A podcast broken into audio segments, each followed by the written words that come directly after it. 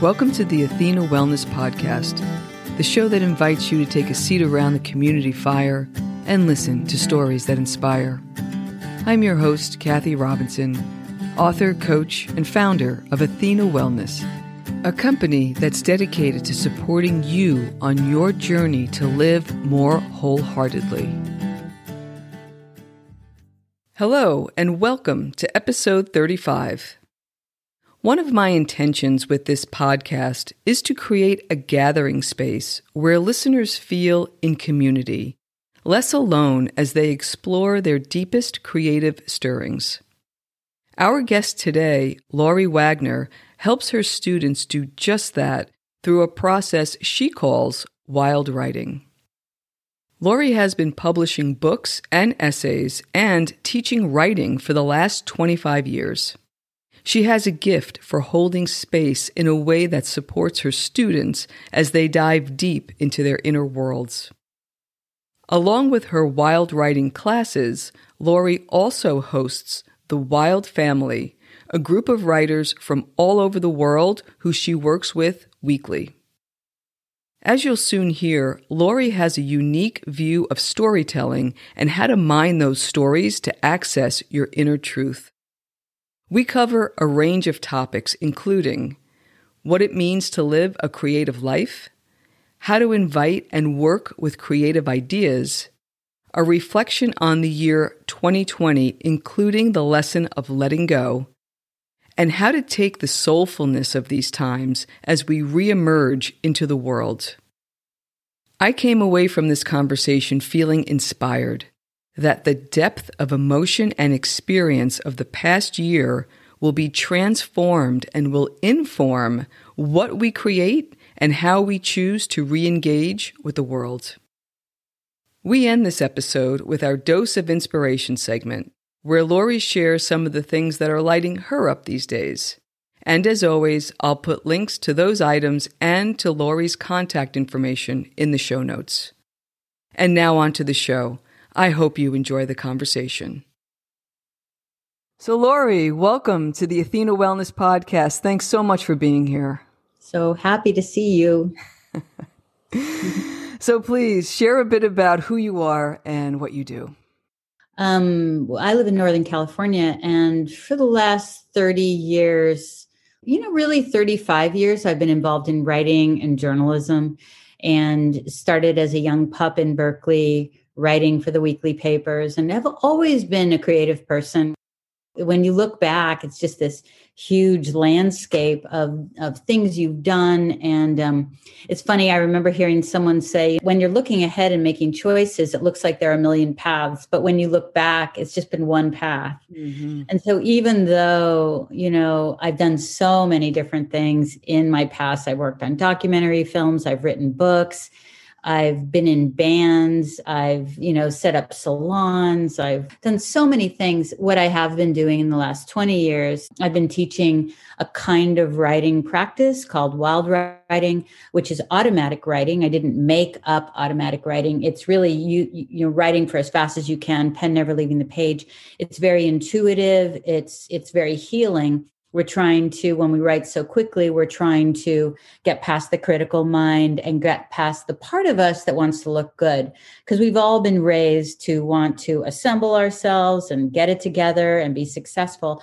And the thing about all that is that that's all good for certain things but the wild writing is really a way to connect to our you know our unconscious the deep dreamer and um, and to write from that place. So it's a lot of really messy writing, and I do that live. Well, anyway, pre-pandemic, I did it live.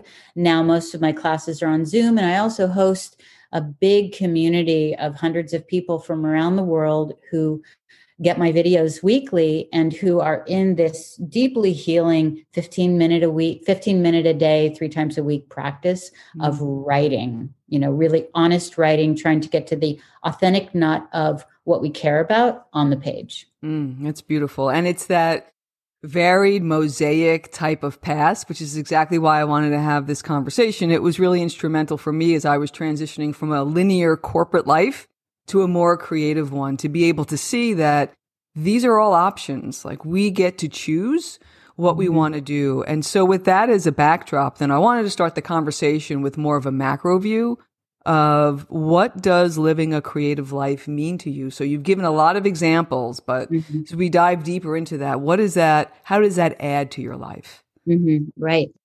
Well, you know, I think it's a practice every day because I can certainly get tight and small minded as I worry about what's what am I supposed to do next, and I'm, I have this accountability. But what is a create? What is the creative? What is that? You know, when you said that, what I thought was I imagined the wind passing through this house. Mm. I imagined the kind of um, way in, in which I can walk through the world in a much more porous, receptive way.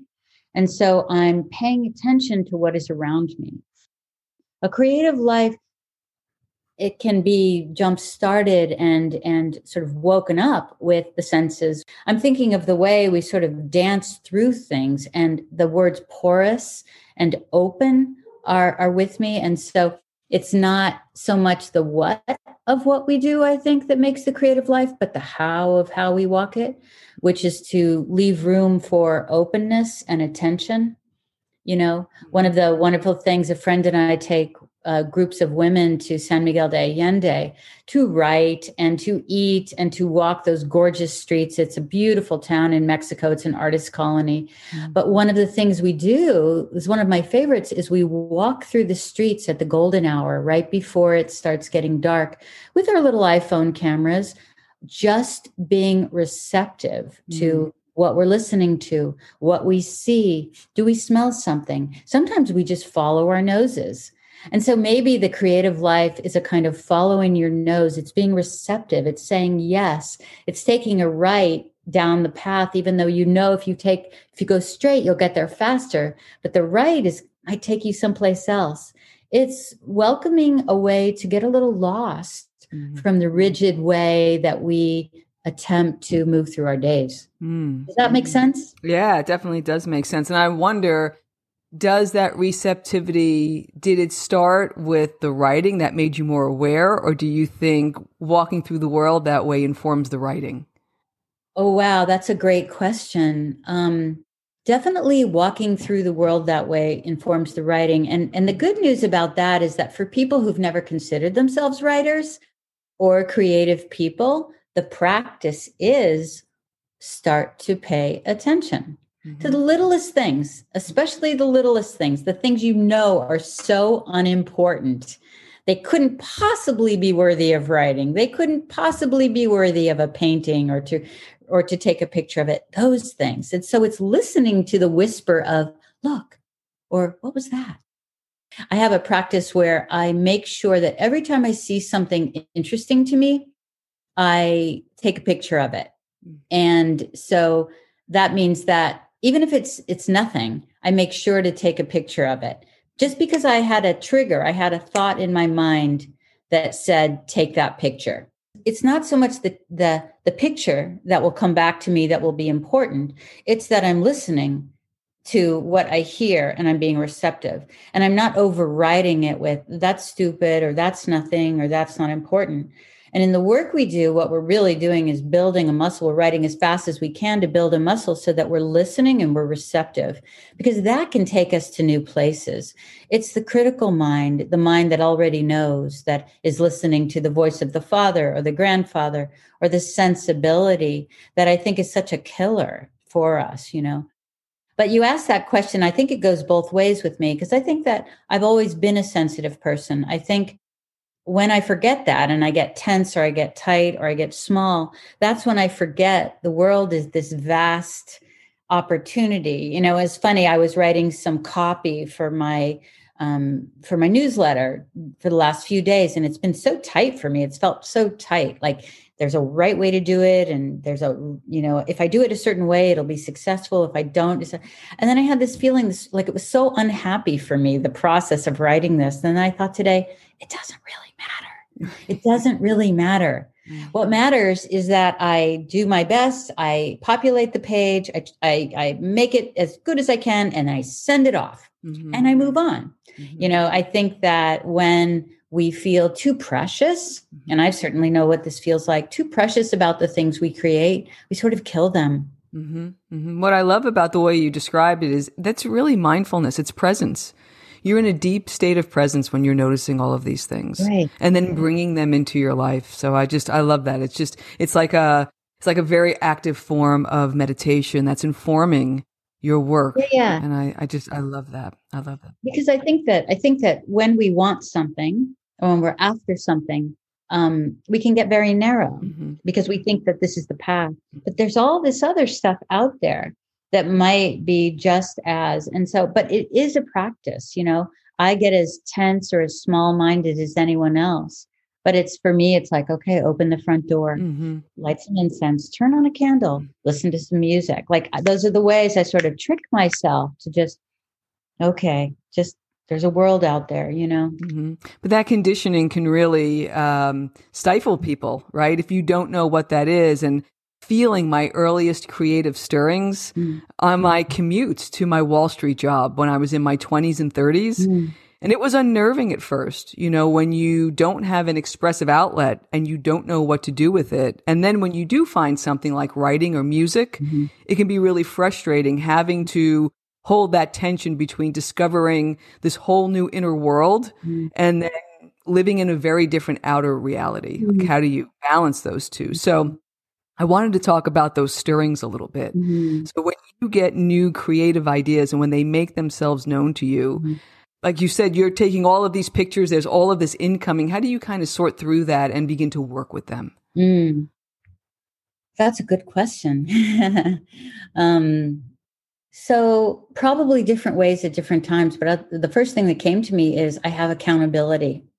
I have things that I promise to do, and I have accountability. Whether it's um, I meet with my friends on Tuesday nights to write or accountability because I promised a blog post I'd put out there, or accountability because I have a class coming up. And so I know that those those moments of accountability where I'm going to show up are going to they're really asking me to come with a kind of what creative goodie bags full of me paying attention to asking myself. So for instance if i know i've got a blog post coming up probably i'm out there in the world whether i'm walking or driving or doing what i'm doing and i'm and i'm trying to be receptive and i'm asking myself as i'm having encounters especially the ones that whisper to me like what's this is this a something is or if i have strong feelings about something i'll explore it and so because i live and work in a world that is populated by my own inspiration creativity um, instinct I need to be out there in the world sort of searching for it. It's kind of like if I invite you for dinner Friday night, I've got to get food before you come. Mm-hmm. And so the accountability, I, I think it's just a wonderful thing. I'm sort of part, I'm part practical and part creative. And the, the practical is the accountability. I just can't, I, I think that's incredible. Even for the people who work with me, sometimes they only write once a week, but they do it with me because they're busy. Mm-hmm and they they, mm-hmm. they wouldn't do it otherwise so um but i like your question a lot because i certainly have lots of writing i've done that has really just been for the process for the process of writing and i value that as well and not mm-hmm. everything i do has to become something sometimes there's a, a season for a lot of getting things out in print or getting things in front of people and then there's also just great goodness uh, in in being in the creative. Mm-hmm. Have you ever gotten one of those stirrings that were so big you personally had to change in some way to be able to meet that? Yeah. Yeah, I I you know, I ha- yes. I mean, I've had a couple of them. Um, one was I had, as I said, you know, in my 20s, in my 20s and late 20s, I lived a very creative life and I was working in the bookstore and I was in a band and I was making art on the weekends and I was writing for the local papers. And at some point, um, probably uh, when I hit about 30, I thought, none of this is going to be marketable. I'm not good at any of these things. I'm not good enough at them. Yes, I love them. Yes, they've been my life, but I better get my ass on the tracks and start to make something. I wanted a family, I wanted a career. And so I let all that go and I got my first and only corporate job with Simon and Schuster and I was a sales rep for the big publishing company in New York. And I was good at it and I really enjoyed it and I learned a lot, but it wasn't me. Like I shouldn't have been out there selling other people's stuff because meanwhile what I'd done is I'd taken all my creative and just put it out to pasture just going thanks but no thanks. You're not going to get me where i want to go. And so i was doing all this work for simon and it was a, it's a corporation you know? And as as much fun as i had and as much as i learned it was also starting to kill me. I think i was about 31 years old at that point. I was on a trip with my husband and we were out in moab utah on one of those huge peaks where you can see 100 miles. And i was staring out there and this is a weird thing to say, but I saw the cancer choo choo train coming my way. And what I mm. felt was this very strong feeling like if you don't make a change, you're going to get sick. Do you want to have to get sick first in order to make the change? Or are you willing to make the change? And it was really scary because what I felt was all my creativity, you know, was kind of like coming back and just saying, like, how unfair, how unfair of you to judge all that work because it, you didn't think it was going to make the market you know? Mm-hmm. and and it was so it had been it so soul killing for me. And so i heard it and i knew that i had to do it. When i came home i quit. And a month later i got my first book job. You know my mm-hmm. first published book uh, was being wanted from the publisher. That was huge that was huge. You know, I remember going to my father and telling him what I wanted to do, and him saying, That's stupid. You work for the publisher. You've got a company car. You have a credit card. You know what to do. Books are interesting. But I wasn't mm-hmm. happy, you know. And mostly I think the thing was the, the reason the cancer choo-choo train was coming for me is because I hadn't been listening to mm-hmm. the part of me that was the creative, that was mm-hmm. really, you know, much more alive and in the world. Um, I'm sure I brought that kind of energy to my work at Simon and Schuster, but it wasn't. I remember someone turning to me one day and saying, "Why are you selling books?" You know, like, and what had happened was, I'll tell you interestingly, Simon publishes a lot of books, a lot of great books, but there was mm-hmm. also a lot of crap being published. And as I was reading it and selling it, I was thinking, this is crap. And I sacrificed my own creativity because I didn't think, like, who are you to say? Who are you to say? And anyway, that began, you know, years and years of book publishing. Mm-hmm. You know, there's something about being in the deep wilderness and getting those, having those breakthroughs. Mm-hmm.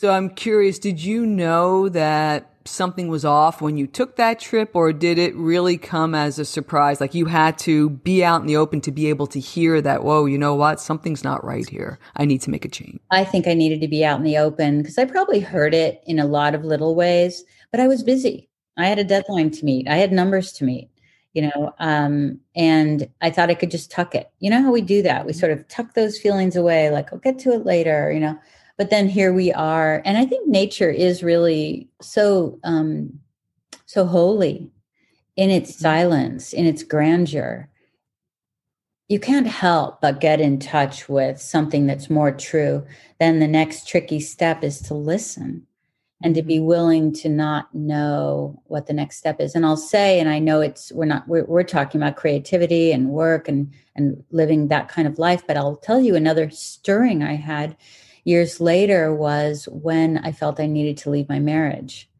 That was also came from left field. I'd felt it, but I'd never intended it.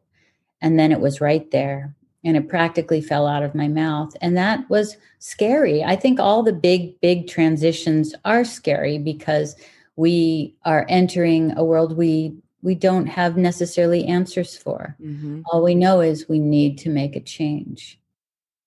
Mm. And speaking of moving into a, a world that we don't recognize, um, this conversation is taking place in the spring of 2021. Right. And while our experiences this past year have all been personal and unique, we collectively have been sharing a period of radical transformation on many levels. And mm. some of us haven't been able to get out into the wilderness, but it's almost like the, we brought the wilderness in, in the, with the quiet. Mm. Um, so I think it's a wonderful uh, segue to talk about just some of the things that we learned from this past year and maybe something for you that was surprising, you know, once everything kind of became very insular. Mm-hmm. Right. I remember the, I think the poet Billy Collins said something about the pandemic in the beginning. He said, finally, the world has slowed down to the pace of poetry. Mm-hmm. Poetry is such a quiet, small little activity, and the world had slowed down to that.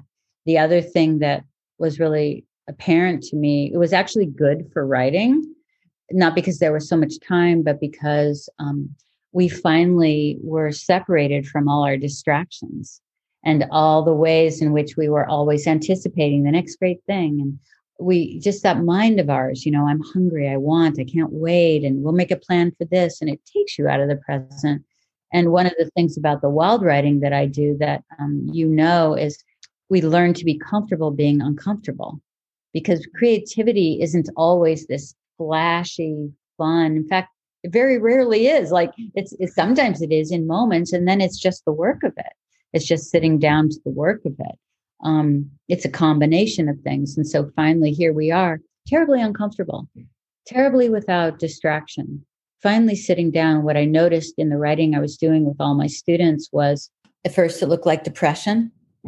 There was so much loss and there was a lot of um, there was a lot of anxiety around what's happening. Of course, you remember, I mean, and we're still in kind of that kind of place. Like we didn't have answers and we had to mm-hmm. rely on ourselves to make decisions about things. Could we get on a plane? Was it safe to go to the market? Is this the right mask? Like nobody knew anything. And what I found after some time with people is after the sort of months of the crisis that they were holding, there was a kind of flatness that came and a kind of way that people stopped um, performing creatively, performing on the page, performing in their language, in their relationships, and things settled down to a kind of sobriety that I mm-hmm. thought was very good for writing and very good for the creative. Um, was not dazzling. It was mm-hmm. honest and it was authentic. And I thought that was a really powerful thing, you know and um, and of course the work that i did at that time you know something really marvelous happened to me that i didn't see coming which was you know my business model uh, prior to all of this was you know i ran these classes. I run eight classes a week on zoom or live and then i take these lovely trips with people out into the world. Um, but I never knew how to scale my work up. And I didn't even think about scaling my work up. A lot of people would think that way, but I was pretty content with what I was doing. But when the when the pandemic struck, um, my first thought was, we're going to need to chronicle this time because we are about to step into something we've never ever done before. And so people are going to need a way to chronicle it. And so I very quickly created a 27 day video program that I put out into the world for free. And so many people grabbed it. And from it, it was free. I had no intentions. There was no ambition in it. It was really just a way to help people. came from that place. There was not one dollar attached to it in my little brain. But about midway through, when people were doing these 27 days, I thought, huh, I have nothing for them. My classes are small, you know, they can't come. I have no room. What can I give these people in case they like this work and they want to continue? And so I started a membership. And now there are like 400 people from all around the world who I'm making videos for every week and who get together every couple weeks. Interesting the stirring was people need something. Mm. And I had to do it so quickly that I couldn't do it perfectly. Mm. I couldn't get it right. Like I just was, even as they were signing up, I was still making it. And I have to say, you know, that is a good thing. Sometimes it's not good to have so much time. Mm-hmm. Sometimes you get an idea, you get a spark. It's like jump, mm-hmm. jump and and turn it loose out into the world. You know, mm-hmm. Mm. and and and i think it's been you know wonderful for a lot of people and it's also been really wonderful for me now i'm it's grown me it's mm-hmm. grown me not just with the numbers but the way i show up in the world mm-hmm. and i'm glad i said that to you because you know i've been struggling over that marketing material and i just need to unleash it mm-hmm. you know mm-hmm. i'm always constantly in the practice of learning what i'm teaching you know mm-hmm. absolutely You know, it's funny the these last few topics that we've covered, I never really made the connection of these because I've had those moments too when you're running, running, running and you finally put yourself in a place where you can hear what you really need. Mm. And this past year has been a lot of that. Like I never made that because we've been inside, you know, I've never really made that connection. But you mentioned something that's really interesting was this need to let go, almost like this shedding. Mm-hmm. And, you know, it feels to me like we've experienced this series of collective just momentous and relentless events, you know, these multi-layered shocks that hit our physical, our mental, emotional, political, Cultural. economic, yeah. social, right? How do we begin to make sense of these times? In particular, it gets back to letting go the grief of letting go who we were. Mm. And some of that could be ourselves, who we were in the old world. Mm. It could be the loss of loved ones that we've all experienced and not been able to grieve, our community milestones. How do we channel that into some creative channel? Hmm. That's a good question. You've got lots of good questions. They're kind of questions that have me on my tiptoes, just going, yeah, how do we do that? But you know, I don't even know if we have to be conscious. Like, I really think we are holding this grief. We're holding the shootings, mm. we're holding the beatings, we're holding the fires, we're holding the politics, we're holding the entire thing. And and I think it's in our skin. I think it's it's it's it's very much for some people it's it's it's skin level, for others it's much deeper. And I don't even know if we have to go after it intentionally I just think we need to keep the creativity river flowing because it's going to flow through it. Mm. So even if I'm writing, even if I'm writing something that seems not to have any grief in it, mm. if it's if it's if it's big enough, the grief wants to come through it. Mm. You know, so I don't have to like I found it very difficult to to go after finding meaning in this this year to actually find language for it in a succinct way it's like bigger than language you know it's in my pores it's and so i'll just i'll go after the smallest thing i can knowing that the grief is in there too mm. you know the grief is in there and that it will come out if i can ask a question that is is big enough for lots of different things to rush through mm-hmm. um, i guess what i'm saying kathy is that if we stay open and stay loose you might be like let's say you're someone who wants to move and dance what might what might start as a sort of joyous dance around your living room you might get in touch with something super sad mm-hmm. and that dance may may move into sadness mm-hmm. and you may have had to start with that happy exhilarating to get in touch with mm-hmm.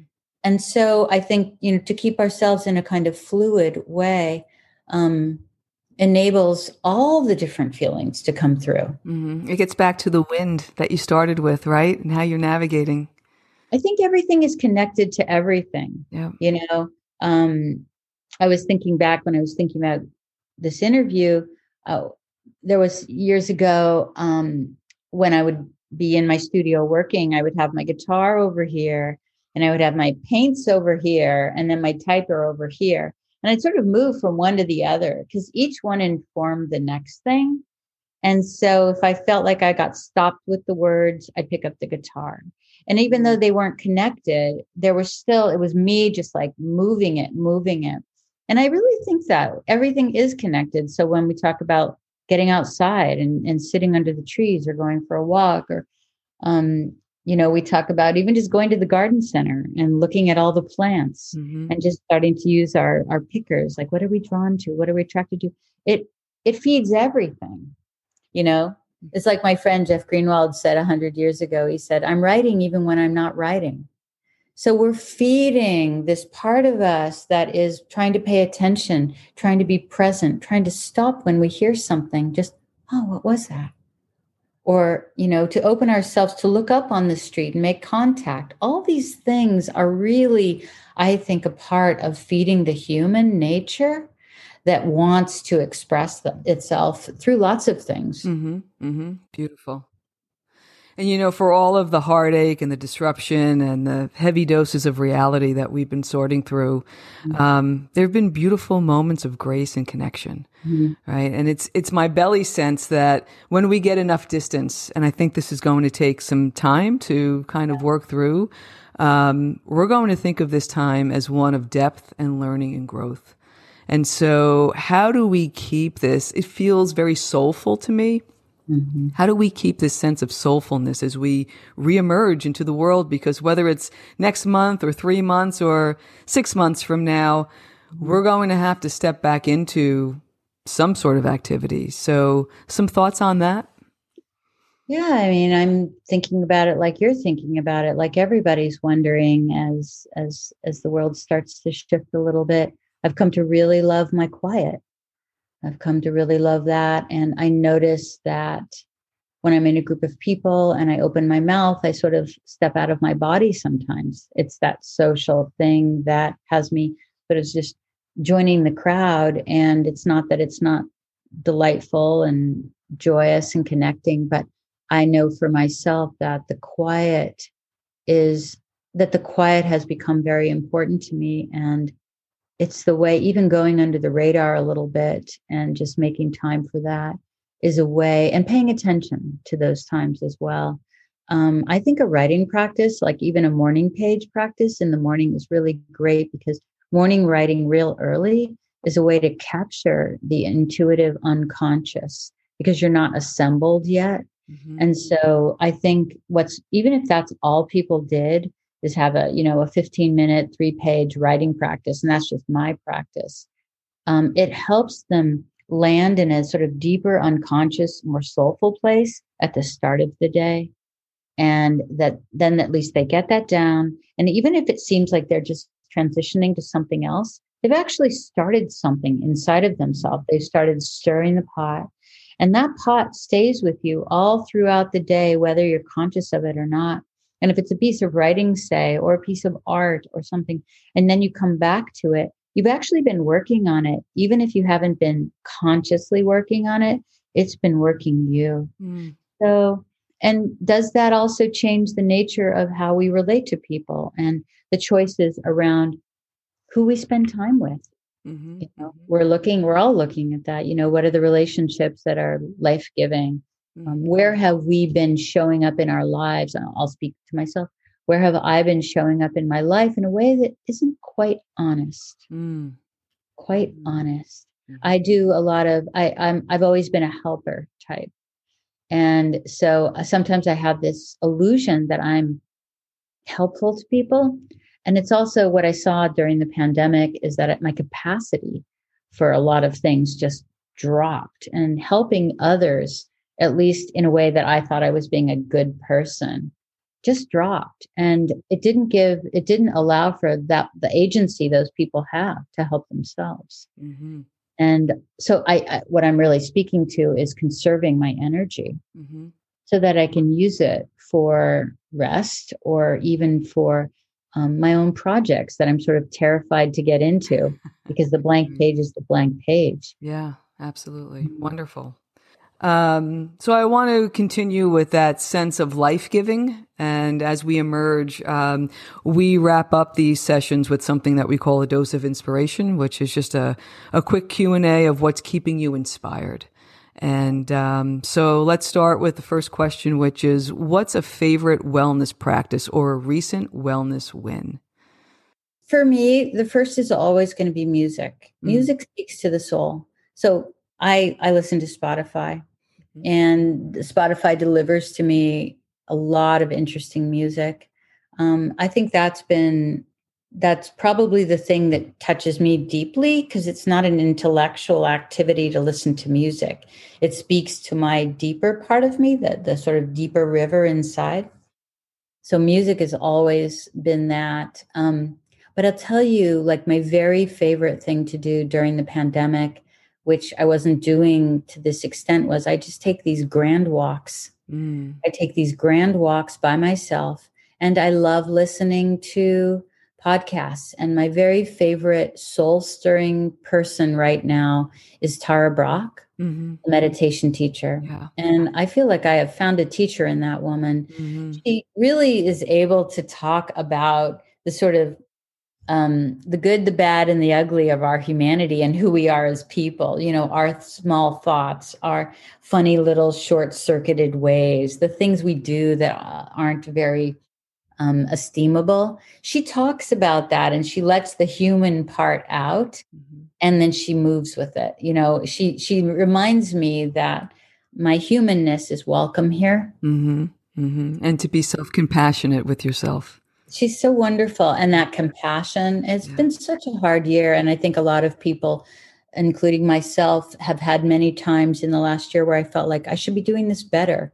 Or I should, why am I so sad? Why am I so sad? We're turning a corner. Shouldn't we all be happy? But we're, you know, we talked about that, that, that trauma, that grief that's in us. And so, you know, how do we create practices that allow for all the feelings, mm-hmm. the, the joy of spring, um, maybe a new relationship or a new friend, the trauma, the, the losses, you know, um, that we felt all year how do we create practices that allow all that stuff out? You know sometimes when i'm writing with people and they stumble into something that makes them cry they'll start apologizing like i'm sorry i'm sorry. It's like welcome. Welcome the sadness. You know you've just blessed our writing circle. Thank you for reminding us that we have more to give here. Mm-hmm. and so you know i want practices that help me to touch into lots of different parts of myself.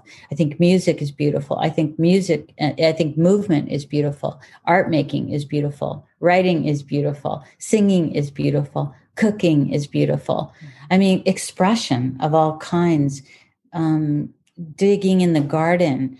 It's the movement, it's the allowing in, um, helps us get out of our heads and into our sensitivity and our creativity. Mm-hmm. Beautiful. Perfect.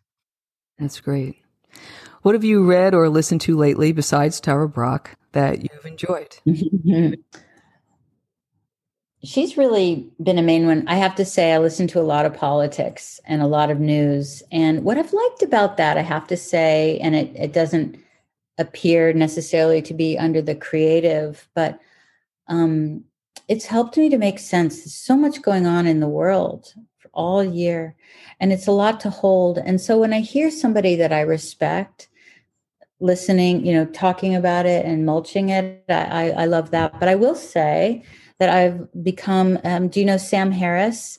the meditation teacher. He has an incredible app called Waking Up. Mm. And he does a 10 minute meditation every day. It's it's wonderful. And there's even a thing he does that I really like a lot, which is you'll get it on your phone and it's like twice a day you'll get this little blip and it says, have a moment to listen. And in one minute, you tap yes, and then you're taken to this thing on your phone. And in one minute, it's only one minute long. He has you think about something, just wherever you are, right then and there, stop. Do you have a moment? And then he says the most incredible things mm. that have you shift and they they almost always do have me shift in the moment mm. and just pivot where my attention was. Most often i'm thinking about something or maybe i'm stressed or maybe i've got my head in something and it he te- do you have a moment? Oh. And then and then you listen i love something that takes one minute mm-hmm. that's you know, a lot of times people think that the creative or to do what is this going to take? It's going to be a big shift. I need the biggest things. I need all this time. I think it's just a pivot. Mm. I think it's just a practice of pivoting, of just opening, of just saying, okay, yes, now, and being willing. It's like in the wild writing, you know what we say? We say, please write as poorly as possible. And so we want to let go of, you know, what is that Dante's Inferno? Um, abandon hope, all ye who enter here. Right. You really have to abandon wanting to do something well in order to do it. Um, and so I want to remember that in everything I do. I want to let go of what's going to happen and just pay attention to the happening. Mm, you know, if I could click my heels three times, I just want that. Mm-hmm. Perfect. Yeah. What new thing or experience are you looking forward to trying? Mm. I heard you could make bread in a in a Dutch oven without kneading it. I like that. It seems so easy. Mm. Um, I'm also signed up for some tennis lessons. All right. And the idea, I was walking with a friend and, and we were walking along the bay, and she was pointing out these windsurfers. And she said, I'm going to do that next week. And I said, Wow, why? She goes, I, It just looks so much fun. Mm-hmm. And when she said it, she was saying, like, I just want more joy in my life. Mm-hmm. I just want more joy. And when I think about getting on the tennis court and moving my arm through the air, it feels joyous. Mm-hmm. You know, I also started to play pickleball. It's joyous. It's joyous because it's so damn goofy, you know, it's fun.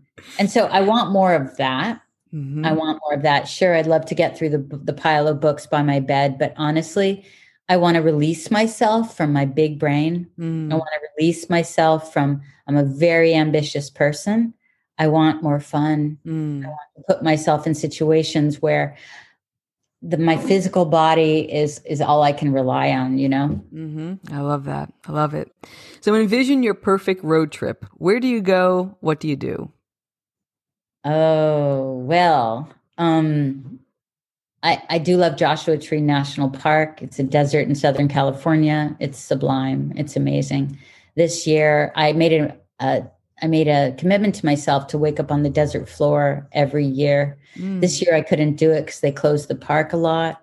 Um, but I have a plan to go out there by myself in the fall and camp for three days and just be in the quiet of the desert Mm. and to drive out there and to you know do my whole thing by myself Mm. so i just think the desert is is really magical you know when you wake up in the desert my daughter who i've gone with a few times will get me up for the sunrise and it's black you go sit up on a big rock and she'll bring coffee along and it's in the dark and then you watch the desert go from like black to sort of little pink Mm. To a little inky blue, and you just watch as the stars recede and the colors of the desert. And it's cold at first, and you can feel the warmth coming up.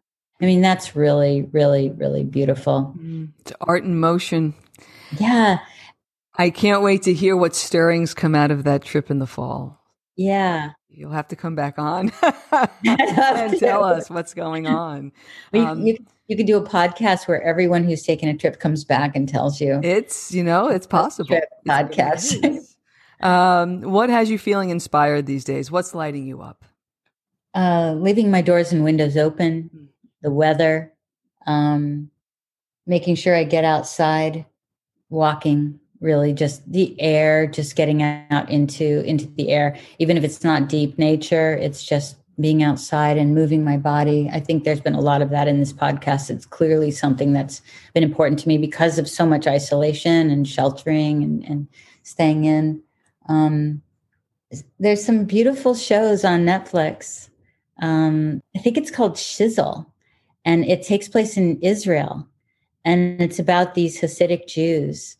But it is transporting, Mm. and it's you don't even have to know any. You have to understand or relate to them. It's humanity at its core. It's all in their faces. It's this beautiful show. I think it's S H T I S E L and it's just it's heartbreakingly beautiful um, i really loved the movie nomadland again it is so perfect for this year because hardly anything happens and it takes place in the desert and everything that, that happens in that movie happens on Frances McDormand's face Mm. so you're really paying attention and you're moving through this huge emotional, you know, shift in this woman's face. It's breathtakingly beautiful. You know, um, those things have really, I, I'm touched by those things. Excellent. And then the last one. What has you optimistic about the future? You know, my kids are happy. Mm. My kids are happy. I know not all kids are happy. I know it's really been a tough year for a lot of families. My kids are 23 and 25, but they're engaged in the world. They work, they have friends, they do things, they go on picnics, they go into the forest. And they know what's happening. They've got their masks on, but they are alive and active in the world. And that's that's all of us sort of riding into the future. Mm-hmm. Mm-hmm. Yeah. This has been such a beautiful conversation, Laurie. Um, mm. Can you tell people the best way to get in touch with you and to learn more about your wild family, your wild writing family? Wild writing family. Yeah. It has been really nice to talk to talk to you, Kathy. Thank you so much. You ask really wonderful questions. Um, I'll be thinking about them. See, this has been a creative opportunity for me too. And as I move through the rest of my day, I'll be thinking about this conversation and continuing to think about these questions. You know, what is it? Um, people can find me at my website. It's 27powers.org. I'm in Northern California, but these days that doesn't seem to matter. 27powers.org. That's two seven. And um, I host something called The Wild Family, which is a video series of very short videos. I'm very in, interested in a very small practice, a small practice three days a week. And so that's what I do. But of course, we're all going to want to travel. Mm-hmm. So, you know, we, we go to San Miguel de Allende, to Mexico, to Oaxaca. And of course, there's still an opportunity to come to Nepal with us in 2022 if Nepal is ready for us. So, mm. love to travel, love to get out there. And we take people on these creative adventures into really wild and woolly places to let those places spark our own creativity and our imagination. Well, thank you so much, Laurie, for sharing your heart. I really appreciate it. Aw, so happy. Thank you. Thank you so much for joining me today. I know there are many ways you can spend your time. Thank you for choosing to spend it with me. Until our paths cross again, be kind to yourself and show your warrior spirit some love. If you know anyone who could benefit from today's episode, please pass it on. And many thanks for supporting the show by subscribing and leaving a review. It means a lot and it helps others find their way to our circle and if you'd like access to the show notes, have a question you'd like addressed on a future episode, or would like a transcript of this episode, visit www.athenawellness.com slash podcast. Until next time, be well.